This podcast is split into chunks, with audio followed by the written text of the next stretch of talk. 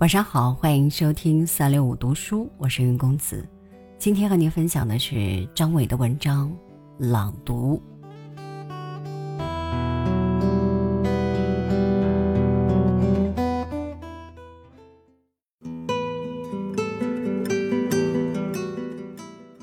朗读的荒野时代，多希望倾听能够浸润着沙漠，找寻其中生命的质量。现在是一个网络时代，信息像潮水一样涌来，我们难得像过去那样耐心的阅读。这是一个迅速的，并且是一个一再提速度的时代，许多东西正在泡沫化，像泡沫那样飞扬，转瞬即逝。在这个时代里，一个人要记住什么，比如牢牢记住有意义的东西，是十分困难的。所以一些很优秀的人就走在相反的道路上，回到一些古老的阅读与记忆的方法上来，比如读书，不光是看看，还要朗读。古文、好的小说、诗应该朗读，这是一个美好的过程，这个过程会引起进一步的感动、联想和回忆。对理想的追求，对境界的领会，都在同一时间里得到加强。字里行间有一种鼓舞的力量，需要声音去传递和强化。回想一下，现在人们朗读的兴趣和欲望是大大降低了。记得在20-30年前，那时候的人是很愿意朗读的。古今中外，我们身边都有一些朗读的好例子。你会记得中学时代，那时候写出一篇东西来会有怎样的冲动？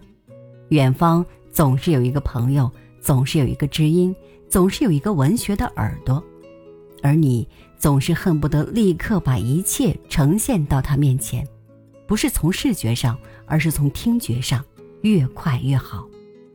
我们是否拥有这样的记忆？天正下雨，你把刚刚写好的东西用塑料布包好，走几10里路，只为了去找一个人，为了说不清的热爱，为了赢回那一小会儿的骄傲和陶醉。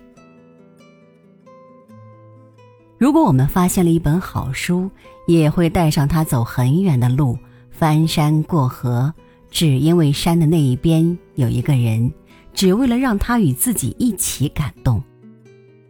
可见，谁发现了一本好书，这本书首先感动了谁，都会成为一桩可资记忆的快事。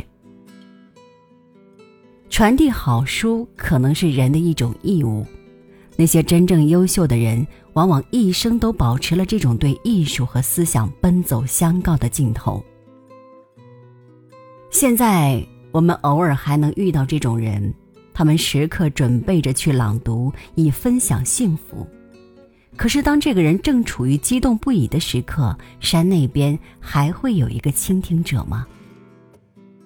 山那边的人正转向了其他的兴趣，在看电视连续剧，在酒吧里，在网上，人们变得口味粗俗，结果这个人再也找不到一个喜欢倾听朗读的人。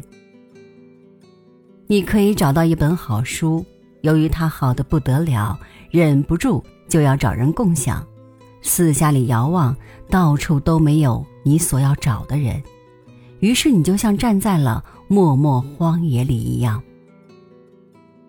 这个时代是朗读的荒野。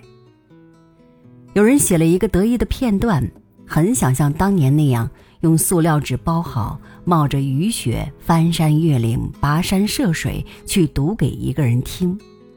很可惜，山与河俱在，听他朗读的人却没有了。虽然这个时代的文学人士的数量比过去翻了几倍，可是他们都不愿朗读了，也不愿听别人朗读。那个寻找朗读的人可能心怀了一种古老的情绪，情绪也可以古老，这在我们年轻的时候是无论如何也没有听说过的，但这是真的。朗读这不仅是一种对待文字和语言的形式，不仅是一种状态，还蕴含了一种生命的质量。